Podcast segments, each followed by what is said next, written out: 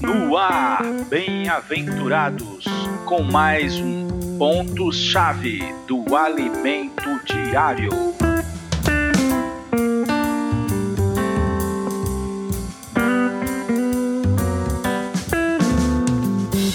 Olá, bem-aventurados. Chegamos ao domingo, finalizando nossa semana, semana 5, o Cristo crucificado. O título de hoje é o seguinte: A cruz é o poder de Deus. Paulo não se deixou levar pela influência dos intelectuais e filósofos gregos que moravam ali, que alguns se tornaram irmãos e trouxeram essas bagagens.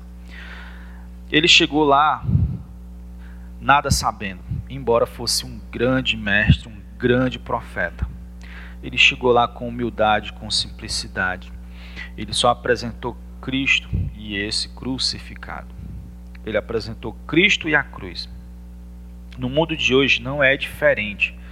O ser, as pessoas têm ficado, têm ficado muito orgulhosas por causa de conhecimento, por causa de filosofia. As universidades de hoje estão fazendo, estão gerando, fazendo um surgimento de uma classe de pessoas que acham superiores a quem não faz parte do círculo deles. Todo o resto que não passa por ali é incapaz, não tem a visão adequada do mundo. E é ali que surgem as ideologias que explicam o mundo da maneira deles e que projetam o mundo da maneira deles. Isso jamais deve entrar na igreja. Isso tem que ficar de fora da igreja. As sabedorias humanas, a, o, o, o, a filosofia humana só faz com que os seres humanos se tornem mais orgulhosos. Só faz com que os seres humanos se afastem mais de Deus. Só faz com que eles se achem capazes. Não foi isso que Cristo, que Paulo fez. Paulo chegou apresentando Cristo. Paulo não se mostrou alguém capaz. Paulo se mostrou alguém simples. Sabia que na sua igreja os que mais dão resultados, que mais prosperam, são aqueles irmãozinhos que, embora simples, mal leem, buscam a Deus, buscam com sinceridade, com amor.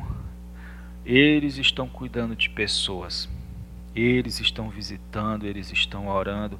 O falar deles tão simples toca no coração das pessoas, porque eles usam o espírito deles, eles não usam a mente intelectual e os conhecimentos do mundo. Até mesmo coach, a prática do coach tem que, deve ser evitada. Traz muitos métodos, técnicas, até que o propósito é o mesmo de Deus, mas se a maneira não for a de Deus, não, Deus não abençoa. Se não for por meio de Cristo, sua simplicidade, Deus não abençoa. Além de Paulo enfrentar os judeus, né? Os judeus buscam sinais.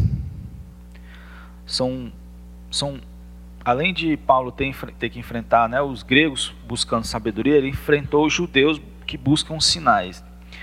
São como muitos cristãos hoje que se afastam tanto da simplicidade de Deus e buscam tantos sinais para atrair pessoas para os ajuntamentos que acabam gerando cristãos que estão preocupados somente com a sua vida aqui nessa terra.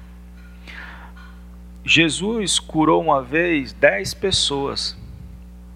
Somente uma se voltou e, voltou-se para ele para agradecer e foi salva. Então hoje está acontecendo muito isso. As pessoas estão nesse mesmo caminho de busca de sinais. Deus opera milagres, Deus opera maravilhas, mas tem um propósito: levar as pessoas a crescer e amadurecer espiritualmente, tornarem pessoas parecidas com Cristo, simples, humildes, obedientes, mansas, é, a pregação do Evangelho deve levar Cristo e sua cruz. Vejamos o poder da cruz.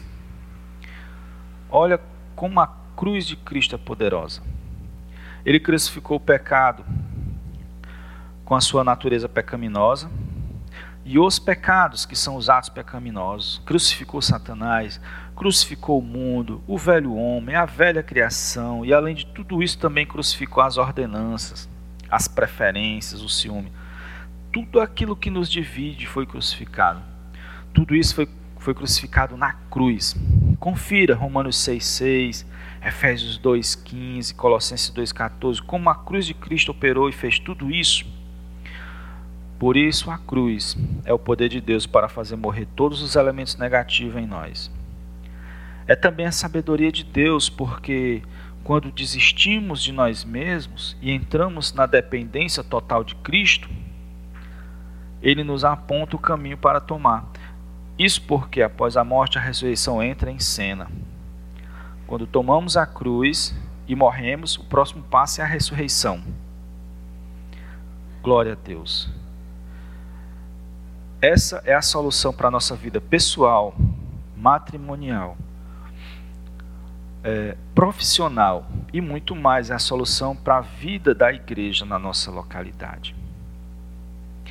Que Deus abençoe você, sua família, seu GFCM e sua igreja. Jesus é o Senhor.